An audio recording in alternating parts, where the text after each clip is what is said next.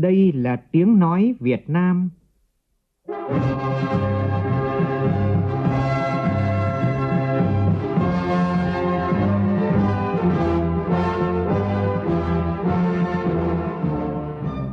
là tiếng nói Việt Nam, phát thanh từ Hà Nội, thủ đô nước Cộng hòa xã hội chủ nghĩa Việt Nam.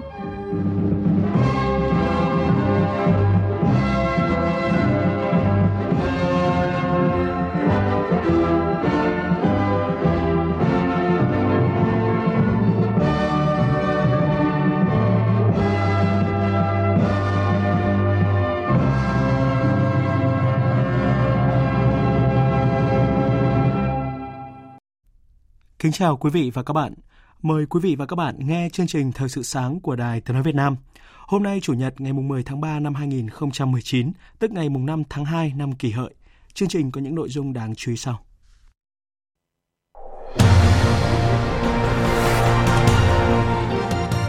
Khai mạc lễ hội cà phê Buôn Ma Thuột lần thứ 7 với chủ đề Tinh hoa đại ngàn.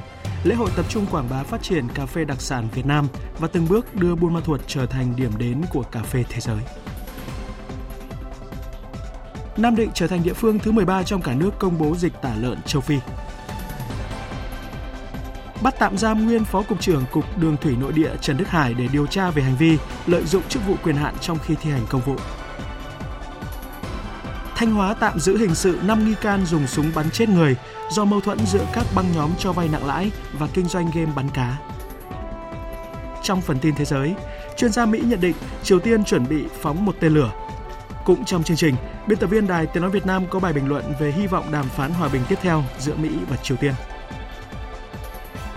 Malaysia tuyên án một công dân hơn 10 năm tù vì tội phỉ báng đạo hồi và nhà tiên tri Muhammad trên mạng xã hội.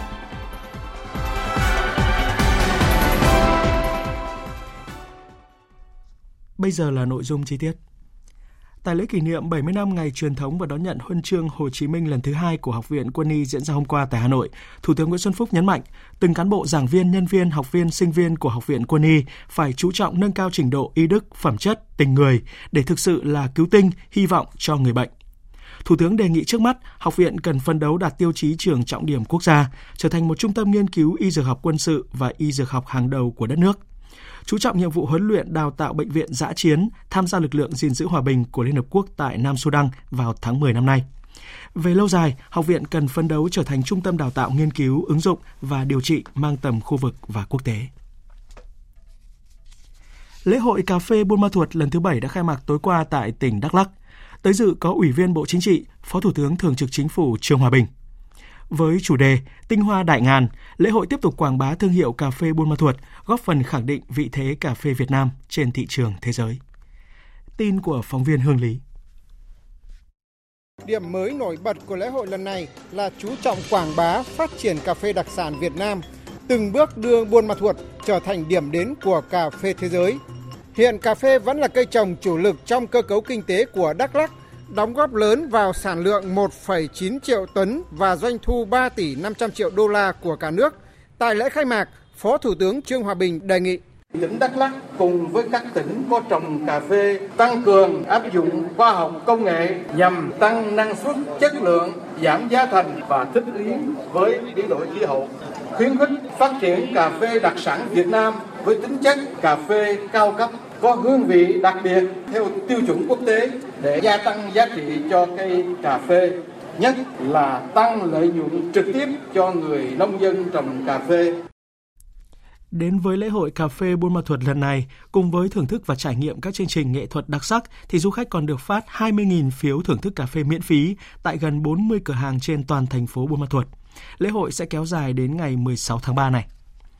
Một lễ hội đáng chú ý khác của tỉnh Quảng Ninh cũng vừa khai mạc vào tối qua, đó là lễ hội Hoa Anh Đào Mai Vàng Yên Tử 2019. Tin của phóng viên Vũ Miền. Tại lễ hội năm nay, 200 cây mai vàng, 100 cây anh đào Nhật Bản cùng hàng ngàn cành hoa đã cùng rực rỡ khoe sắc trong tiết trời xe lạnh của núi rừng Yên Tử. Đây là lần thứ hai lễ hội hoa anh đào mai vàng Yên Tử được tổ chức tại Thánh địa Thiền phái Trúc Lâm, thu hút hàng vạn người tham gia. Tổ chức ở đây rất là xa trung thành phố, nhưng mà chúng tôi rất là muốn đến thưởng thức cả hai loài hoa thì rất là đẹp. Đây là lần thứ hai tôi đến với lễ hội hoa anh đào, tôi cảm thấy rất vui. Đúng là điểm nhấn thu hút được nhiều khách du lịch hơn đến với thành phố Mỹ. Đêm khai mạc lễ hội hoa anh đào mai vàng Yên Tử diễn ra trang trọng, thắm tình hữu nghị giữa hai quốc gia Việt Nam Nhật Bản với chương trình nghệ thuật được dàn dựng công phu, những tiết mục ca múa nhạc đặc sắc mang đậm dấu ấn văn hóa của hai quốc gia hướng tới kỷ niệm 46 năm thiết lập quan hệ ngoại giao Việt Nam Nhật Bản. Cũng tối qua tại Cần Thơ diễn ra lễ khai mạc Ngày hội Pháp ngữ khu vực đồng bằng sông Cửu Long lần thứ 22 với ý nghĩa thắt chặt quan hệ Việt Pháp. Tin của phóng viên Ngọc Hân. Ngày hội Pháp ngữ đồng bằng sông Cửu Long là một hoạt động văn hóa Pháp ngữ truyền thống, được tổ chức hàng năm luân phiên giữa các tỉnh thành có dạy tiếng Pháp trong khu vực đồng bằng sông Cửu Long. Đây còn là dịp để cộng đồng người nói tiếng Pháp trong vùng, đặc biệt là hơn 8.000 học sinh và hơn 500 sinh viên ở các bộ môn đào tạo tiếng Pháp có dịp giao lưu, nâng cao chất lượng và phát triển việc dạy, học tiếng Pháp, Dịp này, Trường Đại học Cần Thơ và tổ chức Franco Việt Career đã ký kết hợp tác về giới thiệu việc làm liên quan đến tiếng Pháp cho học sinh sinh viên, đồng thời trao tặng 10 suất học bổng cho học sinh có nhiều thành tích xuất sắc trong hoạt động Pháp ngữ. Liên quan đến vấn đề thuộc lĩnh vực giáo dục, đó là thúc đẩy học sinh nghiên cứu khoa học. Cuộc thi khoa học kỹ thuật cấp quốc gia dành cho học sinh trung học vừa chính thức khởi động với lễ khai mạc cuộc thi khu vực phía Bắc vào chiều qua tại Hà Nội. Phản ánh của phóng viên Minh Hưởng. Tiếp tục xu thế của các cuộc thi năm trước, năm nay các dự án thuộc lĩnh vực kỹ thuật cơ khí có nhiều dự án nghiên cứu gắn với thực tiễn lao động sản xuất, công nghệ thông tin, phần mềm hệ thống, robot và các máy thông minh được nhiều đội thi quan tâm. Điều này thể hiện sự bắt nhịp với công nghiệp 4.0 của học sinh. Nguyễn Anh Nhân, thành viên nhóm nghiên cứu trường Trung học phổ thông Trần Phú, tỉnh Hà Tĩnh cho biết Thực trạng hiện nay, học sinh khi sử dụng máy tính á, thường là sử dụng một cách là mất kiểm soát. Thông tin trên máy tính rất là nhiều. Chính vì vậy, chúng em sẽ dừng phần mềm này giúp cho phụ huynh có thể giám sát và kiểm soát được nội dung mà con em mình tiếp xúc trên máy tính, cũng như là giới hạn được thời gian sử dụng. Trong 20 lĩnh vực có dự án dự thi, lĩnh vực khoa học xã hội và hành vi được nhiều tác giả, nhóm tác giả thực hiện nhất với 46 dự án. Các dự án này xoay quanh các vấn đề hiện tượng xã hội liên quan trực tiếp đến các học sinh như tâm sinh lý lứa tuổi, tâm lý giới tính, kỹ năng sống hay vấn đề nóng đang được cả xã hội quan tâm là kỹ năng phòng chống xâm hại tình dục trẻ em gái. Ông Nguyễn Xuân Thành, Phó vụ trưởng vụ giáo dục trung học, Bộ Giáo dục và Đào tạo, Phó trưởng ban tổ chức cuộc thi cho rằng Cuộc thi nó đã giúp các em quan tâm hơn rất nhiều đến cái việc là vận dụng kiến thức để vào thực tiễn và nghiên cứu ra một đề tài. Mặc dù nó chỉ là một vấn đề nào đó thôi, nhưng khai thác những kiến thức xung quanh vấn đề đó để giải quyết cái đề tài. Nhờ cái việc đó mà các em đã thay đổi cái cách tiếp cận kiến thức, cách suy nghĩ để phát hiện và giải quyết vấn đề trong cuộc sống. Và như thế tôi cho là cái mục đích của cuộc thi chính là tạo ra cái phong trào đấy. Cuộc thi khoa học kỹ thuật cấp quốc gia dành cho học sinh trung học khu vực phía Bắc sẽ diễn ra đến ngày 12 tới. Trong khuôn khổ cuộc thi sẽ diễn ra các hội thảo khoa học cùng với nhiều hoạt động giao lưu. Hy vọng là thông qua các hoạt động này thì chúng ta sẽ có nhận thức mới về chất lượng giáo dục, mở rộng không gian, thời gian cũng như là hình thức dạy học và thúc đẩy việc đổi mới phương pháp dạy học, kiểm tra, đánh giá trong các nhà trường.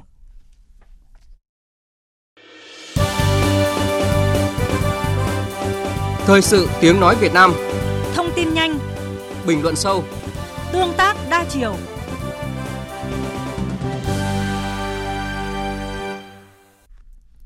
Cụm nhà máy điện mặt trời lớn nhất cả nước vừa được khánh thành tại huyện Buôn Đôn của tỉnh Đắk Lắk. Dự án gồm hai nhà máy điện mặt trời Sperop và Quang Minh với tổng vốn đầu tư gần 2.300 tỷ đồng. Khi đi vào hoạt động thì nhà máy sẽ cung cấp cho điện lưới quốc gia khoảng 150 triệu kWh mỗi năm, doanh thu khoảng 300 tỷ đồng, nộp ngân sách khoảng 30 tỷ đồng mỗi năm cho địa phương. Đây là dự án do người Việt thiết kế thi công và tổ chức quản lý vận hành. Liên doanh Việt Nga Vietso Petro vừa tổ chức lễ đón nhận dòng dầu đầu tiên từ mỏ cá tầm tại thành phố Vũng Tàu, tỉnh Bà Rịa Vũng Tàu. Từ tháng 1 vừa qua thì dự án đã cho dòng dầu đầu tiên với sản lượng ban đầu đạt hơn 1.600 tấn một ngày. Theo kế hoạch thì trong năm nay, các đơn vị sẽ khoan và đưa vào khai thác thêm 6 giếng trong mỏ với sản lượng dự kiến là gần 800.000 tấn dầu, đóng góp đáng kể cho nguồn thu ngân sách. Dịch sởi vẫn đang diễn biến phức tạp. Đến nay thì cả nước ghi nhận hơn 18.000 trường hợp sốt phát ban nghi sởi, trong đó gần 3.000 trường hợp mắc sởi dương tính tại 56 tỉnh, thành phố. Trước tình hình này, thì Bộ trưởng Bộ Y tế Nguyễn Thị Kim Tiến vừa có chỉ thị tăng cường các biện pháp phòng chống dịch bệnh sởi. Bộ trưởng Bộ Y tế yêu cầu Giám đốc Sở Y tế các tỉnh, thành phố trực thuộc Trung ương đảm bảo triển khai tiêm đủ mũi vaccine phòng sởi cho trẻ đạt tỷ lệ ít nhất 95% theo quy mô xã phường – tuyên truyền người chưa mắc bệnh hoặc chưa tiêm đủ mũi vaccine sởi đi tiêm chủng đúng lịch, đủ mũi, chủ động khai báo cho cán bộ y tế địa phương khi mắc bệnh. trực tiếp đi khảo sát thực tế tại trạm y tế phường 15 quận 8 và bệnh viện Nhi đồng 1 tại thành phố Hồ Chí Minh ngày hôm qua, Bộ trưởng Bộ Y tế yêu cầu bệnh viện và các trạm y tế triển khai ngay việc cách ly bệnh nhân tại khoa cấp cứu vì bệnh sởi nguy cơ lây lan rất cao, khi đưa vào cấp cứu có thể lây bệnh cho những bệnh nhân nặng khác. Trong khi đó thì dịch tả lợn châu Phi vẫn đang diễn biến rất phức tạp với tốc độ lây lan nhanh chóng. Nam Định vừa trở thành địa phương thứ 13 trong cả nước công bố dịch tả lợn châu Phi. Tin cho biết. Xét nghiệm mẫu bệnh phẩm lợn tại huyện Trực Ninh, tỉnh Nam Định, Chi cục Thú y vùng 1 thông báo kết quả 4 trên 5 mẫu dương tính với dịch tả lợn châu Phi. Riêng trong một tuần qua đã có 5 tỉnh phát hiện có dịch. Điều nhặt cho thấy dịch tả lợn châu Phi đã đến giai đoạn lây lan mạnh mẽ khi số lượng lợn bị dịch đang gia tăng ngay tại các tỉnh, thành phố đang có dịch như Hưng Yên, Thái Bình, Thanh Hóa, Hà Nội.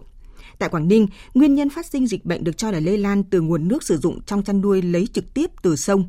Ông Trần Xuân Đông, Chi cục trưởng Chi cục chăn nuôi và thú y tỉnh Quảng Ninh cho biết. Giải pháp tuyên truyền vẫn là đặt số 1 chúng ta xuống cùng với dân kiểm tra xem họ đã chủ động thực hiện khử trùng tiêu độc chưa, vệ sinh chuồng trại chưa. Trước mắt để bao vây ổ dịch thì tất cả những đường ra, lối vào, cả những xe đi từ vùng dịch sang thì chốt phải dừng để phun. Trước diễn biến phức tạp và tốc độ lây lan rất nhanh của dịch tả lợn châu Phi, các địa phương có dịch đang nỗ lực bảo vệ ngành chăn nuôi của địa phương là tỉnh giáp danh với Thanh Hóa, nơi có ổ dịch tả lợn châu Phi, tỉnh Nghệ An đã tăng cường kiểm tra kiểm soát khi có nhiều xe vận chuyển lợn đi qua địa bàn. Phản ánh của phóng viên Quốc Khánh. Từ sáng đến tối, mỗi khi có thông tin về phương tiện chở lợn chuẩn bị qua địa bàn, thì các cán bộ của trạm kiểm dịch động vật Bắc Nghệ An lại dàn trận trên đường, soi soát, kiểm đếm từng lô hàng. Ông Đậu Đăng Định, trạm trưởng trạm kiểm dịch động vật Bắc Nghệ An cho biết những cái xe hàng chở động vật đa số là họ không bịt bạt kín và họ phải để hở. Khi để hở thì mình phát hiện ra được đó là họ chở động vật. Trường hợp mà họ bịt kín thì mình cũng phát hiện ra được cái mùi đặc trưng của động vật, của sản phẩm động vật đấy. Thì trong cái thời gian này thì có cả lực lượng giao thông phối hợp đó để tạm dừng phương tiện. Kiểm tra thực tế cho thấy, đa số các phương tiện chở động vật đều không có chủ hàng đi kèm. Mọi việc chỉ giao cho lái xe, nên những khi phát hiện vi phạm thì chủ hàng vắng mặt lái xe Hồ Thái Hiền, quê Bình Định, điều khiển xe tải chở 88 con lợn từ Vĩnh Phúc trên hành trình vào Huế, cho biết. Chở thuê đi trên đường là chức trình cho tôi là đủ mà anh kiểm tra heo quéo ra đầu đi. Rồi con ờ, mọi chuyện là không không rành được. Làm sao em biết đảm bảo cái đó là chủ hàng hay là chủ kiểm dịch làm việc chứ còn em là sẽ biết heo và như thế nào. Để khắc phục tình trạng này, các thành viên tổ công tác xử lý theo Nghị định 90 của Chính phủ về kiểm dịch động vật. Trong ngày hôm qua, trạm Bắc Nghệ An đã phát hiện xử phạt một trường hợp phương tiện không dừng kiểm dịch. Mặc dù khi kiểm tra có đủ giấy tờ thủ tục đảm bảo số lợn trên xe không có bệnh. Trước diễn biến rất phức tạp của dịch tả lợn châu Phi, trong đó tiếp giáp là Thanh Hóa đã xuất hiện ổ dịch. Lực lượng chức năng Nghệ An đang nỗ lực kiểm soát nghiêm ngặt với ý thức tập trung cao độ nhất Cơ quan Cảnh sát điều tra Bộ Công an vừa ra quyết định khởi tố bị can, bắt tạm giam và khám xét đối với ông Trần Đức Hải, 58 tuổi, trú ở Hà Nội, về tội lợi dụng chức vụ quyền hạn trong khi thi hành công vụ. Ông Hải nguyên là Phó Cục trưởng Cục Đường Thủy Nội địa Việt Nam. Tin cho biết. Từ cuối tháng 10 năm ngoái đến nay, cơ quan cảnh sát điều tra đã ra quyết định khởi tố bị can thi hành lệnh bắt tạm giam với nhiều cán bộ, cựu lãnh đạo Cục Đường Thủy Nội địa, trong đó có ông Vũ Mạnh Hùng, quyền trưởng phòng kế hoạch đầu tư, Cục Đường Thủy Nội địa và ông Phạm Văn Thông, cựu giám đốc Ban Quản lý Dự án Đường Thủy Nội địa.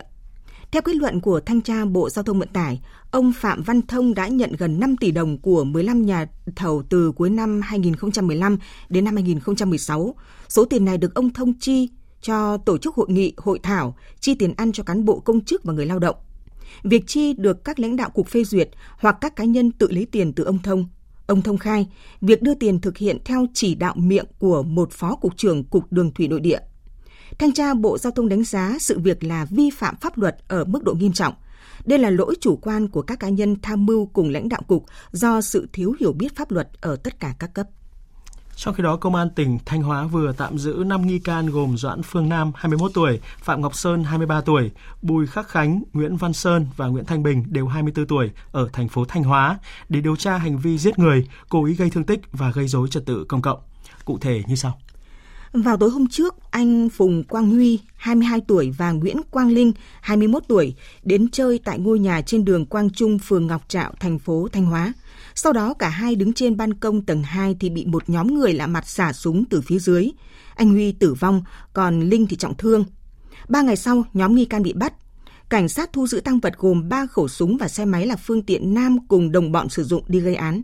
Cả năm nghi phạm đều là đàn em trong một băng nhóm chuyên cho vay nặng lãi, kinh doanh game bắn cá trên địa bàn tỉnh Thanh Hóa. Án mạng xuất phát từ mâu thuẫn làm ăn, tranh giành địa bàn. Vụ việc đang tiếp tục được điều tra làm rõ. Tiếp theo, biên tập viên Nguyễn Kiên chuyển đến quý vị và các bạn một số thông tin thời tiết. Đêm qua, không khí lạnh đã ảnh hưởng đến một số nơi ở phía Đông Bắc Bộ.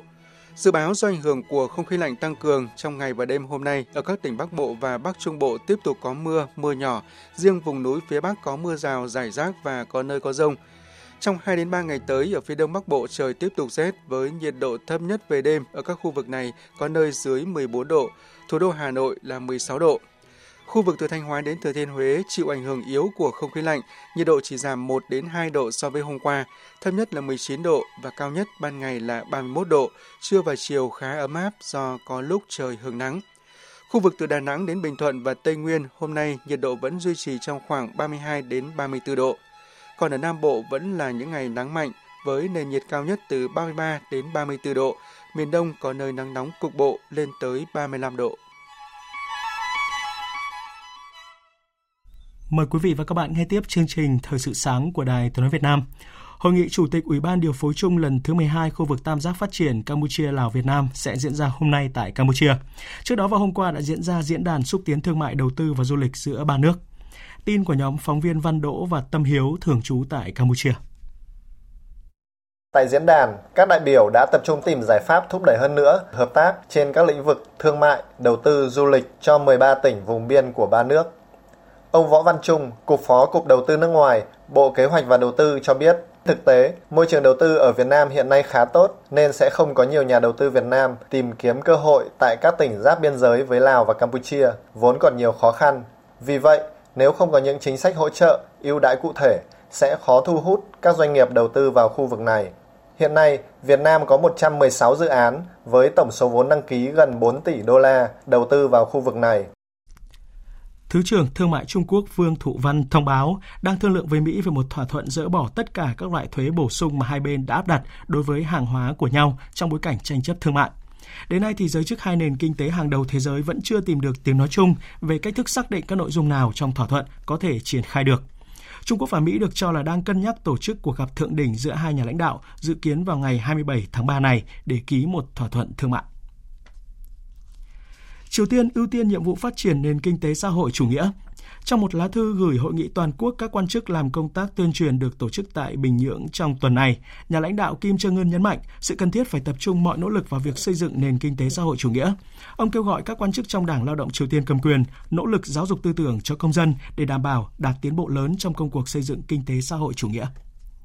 Trong một diễn biến khác, các chuyên gia của Mỹ nhận định Triều Tiên có thể đang chuẩn bị phóng một tên lửa đạn đạo liên lục địa hoặc là một tên lửa phóng vệ tinh. Tin cho hay. Những bức ảnh được vệ tinh của công ty Digital Global chụp vào ngày 22 tháng 2 tại bãi phóng Sanum Đông, ừ, gần thủ đô Bình Nhưỡng, nơi Triều Tiên đã từng lắp ráp các tên lửa đạn đạo liên lục địa và tên lửa phóng vệ tinh. Như vậy, những hình ảnh này được chụp trước khi diễn ra hội nghị thượng đỉnh Mỹ-Triều lần thứ hai tại Hà Nội. Giám đốc dự án phi hạt nhân hóa Đông Á của Mỹ cho rằng những bức ảnh vệ tinh này cho thấy Triều Tiên đang trong tiến trình lắp ráp một tên lửa, song chưa thể biết nước này đang chuẩn bị phóng tên lửa quân sự hay là tên lửa mang vệ tinh. Dựa trên những hình ảnh vệ tinh mới, các chuyên gia của Mỹ cũng nhận thấy bãi phóng tên lửa So-2E, ờ, còn gọi là Tông Trang Ri của Triều Tiên đã nhanh chóng được xây dựng lại, dù việc tháo rỡ bãi phóng này là một trong những cam kết của nhà lãnh đạo nước này với Tổng thống Mỹ Donald Trump. Liên quan đến quan hệ Mỹ-Triều như đã giới thiệu trong phần cuối của chương trình, biên tập viên Đài Tiếng Nói Việt Nam có bài bình luận nhan đề Chưa tắt hy vọng đàm phán hòa bình. Mời quý vị và các bạn chú ý theo dõi. Ấn Độ đang áp dụng chính sách chống khủng bố mới, mạnh mẽ hơn và không ngại tiến hành các vụ tấn công đáp trả những kẻ khủng bố. Đây là tuyên bố mới nhất của Thủ tướng Narendra Modi. Tuyên bố này được đưa ra trong bối cảnh vụ đánh bom đẫm máu ở vùng Kashmir do Ấn Độ kiểm soát ngày 14 tháng 2, làm ít nhất 40 binh sĩ Ấn Độ thiệt mạng, gây căng thẳng trong quan hệ giữa nước này với Pakistan. Dù đã xuất hiện các tín hiệu hại nhiệt, song lực lượng an ninh Ấn Độ vẫn tiếp tục thực thi chiến dịch truy quét các tay súng cực đoan khỏi nước này. Vừa có ít nhất 15 tay súng bị tiêu diệt trong các cuộc giao tranh tại Kashmir. Trong khi đó, 12 nhân viên an ninh và hai dân thường cũng đã thiệt mạng. Trong diễn biến mới nhất thì Ấn Độ thông báo vừa bắn hạ một máy bay không người lái của Pakistan sau khi chiếc máy bay này cố tình xâm phạm không phận nước này tại khu vực Sri Ganganaga, bang Rajasthan. Phía quân đội Pakistan chưa đưa ra bình luận nào về thông tin này. Nhân viên kiểm tra an ninh tại sân bay Seremetovo, thủ đô Moscow của Nga vừa phát hiện một vật thể khả nghi có hình dáng giống như một quả bom khi soi chiếu hành lý của một nhân viên đại sứ quán Mỹ. Sau khi kiểm tra, các chuyên gia xác nhận đây đúng là một quả bom có ngòi nổ, song không có thuốc nổ bên trong. Cảnh sát sân bay đã lập tức thông báo cho phía Đại sứ quán Mỹ về vụ việc và yêu cầu Đại sứ quán Mỹ làm rõ hành vi của nhân viên này. Trong khi đó, nhân viên Mỹ cho biết sẽ rời Nga do nhiệm vụ tại Đại sứ quán Mỹ đã kết thúc. Và ông này mua quả bom không có thuốc nổ là để cho bộ sưu tập cá nhân. Chính phủ Venezuela tố cáo vụ phá hoại gây mất điện diện rộng trên toàn lãnh thổ nước này cách đây 2 ngày, bắt nguồn từ cuộc tấn công vào hệ thống điều khiển tự động ở nhà máy thủy điện Guri thuộc bang Bolivar. Bộ trưởng Thông tin và Truyền thông Venezuela cáo buộc một số đối tượng cực đoan tại Mỹ và phe đối lập đứng đằng sau vụ phá hoại này nhằm gây hỗn loạn tình hình chính trị xã hội quốc gia Nam Mỹ này. Vụ mất điện tại 21 trên tổng số 23 bang của Venezuela hôm 7 tháng 3 kéo dài tới 22 giờ trước khi được khôi phục lại tại một số địa phương khiến cho cuộc sống của người dân nơi này bị đảo lộn. Các công sở nhà nước và tư nhân buộc phải tạm đóng cửa trong ngày hôm qua. Trong khi đó, hệ thống tàu điện ngầm, một trong những phương tiện đi lại phổ biến tại thủ đô Caracas cũng phải ngừng hoạt động, ảnh hưởng tới hàng trăm nghìn người. Một công dân Malaysia vừa bị tuyên án hơn 10 năm tù giam do tội phỉ báng đạo hồi và nhà tiên tri Muhammad trên mạng xã hội tin cho hay. Còn có ba người dùng mạng xã hội khác cũng bị kết tội do phỉ báng đạo hồi và nhà tiên tri Muhammad, ờ, cũng như có hành vi phân biệt chủng tộc. Ờ, một người trong đó đã nhận tội và sẽ bị tuyên án trong tuần tới, trong khi hai người còn lại đang bị giam giữ. Theo pháp luật Malaysia, những người bị kết tội phỉ báng tôn giáo có thể chịu phạt với mức án từ 2 đến 5 năm tù giam. Trong khi đó, mức án tối đa cho việc lạm dụng mạng xã hội là một năm tù giam hoặc mức tiền phạt lên tới hơn 12.000 đô la hoặc thậm chí là cả nộp phạt và ngồi tù. Bản án 10 năm tù giam được coi là một trong những mức án cao nhất tại quốc gia Đông Nam Á này trong những năm qua. Tiếp theo là một số tin thể thao đáng chú ý.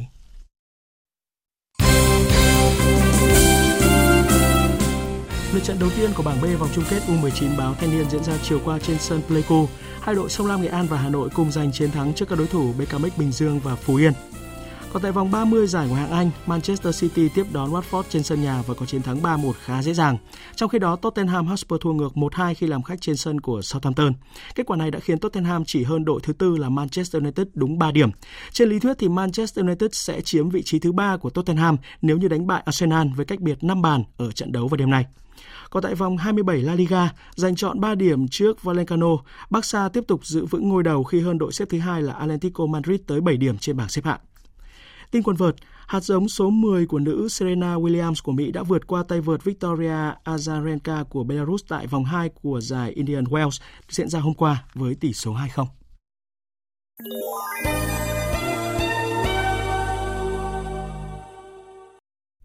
Quý vị và các bạn đang nghe chương trình Thời sự sáng của Đài Tiếng Nói Việt Nam. Thưa quý vị, thưa các bạn, dư luận thế giới những ngày qua luôn theo sát các diễn biến trên bán đảo Triều Tiên sau khi hội nghị thượng đỉnh Mỹ-Triều lần thứ hai kết thúc mà chưa đạt được thỏa thuận. Dường như cả hai phía đều phát đi những tín hiệu khiến cộng đồng quốc tế lo ngại. Tuy vậy, nếu xét một cách tổng quan thì đây không phải là một sự đổ vỡ so với các cam kết trước đó của các nhà lãnh đạo Mỹ-Triều, mà động thái của hai bên mới dừng ở mức độ cảnh báo lẫn nhau. Biên tập viên Thu Hà có bài bình luận hậu hội nghị thượng đỉnh Mỹ Triều lần thứ hai chưa tắt hy vọng đàm phán hòa bình. Mời quý vị và các bạn cùng nghe qua giọng đọc của phát thanh viên Hoàng Sang. Dư luận đã không khỏi lo ngại khi nhìn vào những động thái của Mỹ và Triều Tiên diễn ra trong tuần. Ngày 4 tháng 3, Mỹ và Hàn Quốc đã tiến hành cuộc tập trận chung mang tên Đồng minh. Ngay sau đó có nhiều thông tin cho rằng phía Triều Tiên đang dục dịch việc xây dựng lại một bãi phóng thử tên lửa tầm xa. Dĩ nhiên, những động thái này khiến cộng đồng quốc tế hết sức lo ngại bởi hai bên đã khó khăn lắm mới đạt được những cam kết như không thử hạt nhân hay tên lửa, không tập trận hay gia tăng trừng phạt để giữ gìn bầu không khí thiện trí, tạo điều kiện cho các cuộc đàm phán hòa bình. Đã xuất hiện câu hỏi rằng sau cuộc gặp lần thứ hai mà không đi đến thỏa thuận, phải chăng các nhà lãnh đạo Mỹ và Triều Tiên đang mất kiên nhẫn và bán đảo Triều Tiên sắp tăng nhiệt trở lại với các hoạt động quân sự được triển khai? Dư luận có quyền hoài nghi, song nếu nhìn sâu vào những diễn biến vừa rồi thì có lẽ cũng không nên quá bi quan vì vẫn còn tia sáng ở cuối đường hầm. Thứ nhất, cuộc tập trận chung Mỹ-Hàn lần này đã giảm quy mô rất nhiều so với hai cuộc diễn tập lớn mà hai nước thường tổ chức vào mùa xuân hàng năm mang tên Đại bảng non và Giải pháp then chốt. Do vậy, đây có thể xem là động thái chủ yếu mang tính hình thức, chứ không nhằm phô trương sức mạnh gian đe như những lần tập trận trước đó. Và dường như Triều Tiên cũng phản ứng ở mức kiềm chế khi đưa ra chỉ trích cuộc tập trận là một sự vi phạm đối với tuyên bố chung giữa Triều Tiên và Mỹ vào năm ngoái ở Singapore, nhưng không kèm theo đe dọa có hành động trả đũa như mọi lần. Thứ hai, thông tin tình báo của Mỹ và Hàn Quốc về việc Triều Tiên đang khởi động lại bãi thử tên lửa cũng chưa hoàn toàn được khẳng định. Giới phân tích có lý khi cho rằng, kể cả trường hợp Triều Tiên thực sự đang tiến hành khôi phục một phần bãi thử tên lửa, thì điều đó cũng không đồng nghĩa với việc Triều Tiên chắc chắn sẽ thử tên lửa và hạt nhân trong thời gian tới. Triều Tiên rất có thể muốn làm một phép thử để phía Mỹ sốt ruột và phải đẩy nhanh hơn tiến trình đàm phán sau khi cuộc gặp thượng đỉnh lần thứ hai chưa đạt được kết quả như mong đợi. Và đáng lưu tâm là đến thời điểm này, chính quyền của Tổng thống Mỹ Donald Trump vẫn bày tỏ sự tin tưởng vào những cam kết của phía Triều Tiên, đồng thời để ngỏ cánh cửa đàm phán giữa hai bên. Một khi chưa đạt được những thỏa thuận cụ thể và ràng buộc để xây dựng lòng tin, thì không tránh khỏi hai bên sẽ có những động thái nắn gân lẫn nhau – nhằm giành lợi thế trong những cuộc đàm phán mà hai bên hướng tới. Song điều quan trọng là về mặt bản chất, những động thái đó chưa tới mức dẫn đến những đổ vỡ trong mối quan hệ Mỹ-Triều vốn đã nhiều sóng gió. Vào lúc này, người ta vẫn hy vọng một cuộc gặp thượng đỉnh Mỹ-Triều lần thứ ba sẽ sớm diễn ra, nhất là khi các nhà lãnh đạo hai nước đều hiểu rằng thời gian không chờ đợi về phía Mỹ, việc đạt được tiến bộ trong vấn đề phi hạt nhân hóa bán đảo Triều Tiên sẽ là những điểm cộng quan trọng đối với chính quyền của Tổng thống Mỹ Donald Trump trong bối cảnh ông đang phải chịu nhiều sức ép về các vấn đề nội bộ của Mỹ và phải nâng cao uy tín để tìm cơ hội tái đắc cử trong cuộc bầu cử Tổng thống vào năm tới. Về phía Triều Tiên, Chủ tịch Kim Jong-un cũng đã hơn một lần khẳng định việc chọn phát triển kinh tế là nhiệm vụ cấp bách của đất nước hiện nay. Đó là cơ sở để cộng đồng quốc tế tin tưởng sẽ không có chuyện Triều Tiên hành động thiếu cân nhắc, làm ảnh hưởng đến mục tiêu cuối cùng là thoát khỏi các lệnh trừng phạt để vực dậy nền kinh tế Triều Tiên. Ai cũng hiểu rằng việc chấm dứt sự thù địch giữa Mỹ Triều hay mục tiêu phi hạt nhân hóa bán đảo Triều Tiên là một quá trình lâu dài, có lúc thăng, lúc trầm. Quan trọng là các bên vẫn nuôi dưỡng ngọn lửa đối thoại. Điều mà dư luận mong mỏi chỉ là đừng bên nào già néo đứt dây. Quý vị và các bạn vừa nghe bình luận của biên tập viên Thu Hà về nhan đề Hậu hội nghị thượng đỉnh Mỹ Triều lần thứ hai chưa tắt hy vọng đàm phán hòa bình. Dự báo thời tiết Phía Tây Bắc Bộ nhiều mây có mưa, mưa nhỏ rải rác, riêng khu Tây Bắc có mưa vài nơi gió nhẹ, đêm trời rét. Nhiệt độ từ 18 đến 24 độ, riêng khu Tây Bắc 25 đến 28 độ, có nơi trên 28 độ. Phía Đông Bắc Bộ nhiều mây có mưa và mưa nhỏ rải rác, riêng vùng núi ngày có mưa, mưa rào rải rác và có nơi có rông, gió Đông Bắc cấp 2, cấp 3, trời rét, nhiệt độ từ 15 đến 21 độ, vùng núi có nơi dưới 14 độ. Các tỉnh từ Thanh Hóa đến Thừa Thiên Huế nhiều mây, phía Bắc có mưa, mưa nhỏ, phía Nam có mưa vài nơi, gió nhẹ, phía Bắc trời lạnh, nhiệt độ từ 19 đến 25 độ. Các tỉnh ven biển từ Đà Nẵng đến Bình Thuận có mây, Ngày nắng chiều tối và đêm có mưa rào và rông vài nơi, gió đông đến đông nam cấp 2, cấp 3, nhiệt độ từ 23 đến 33 độ, có nơi trên 33 độ.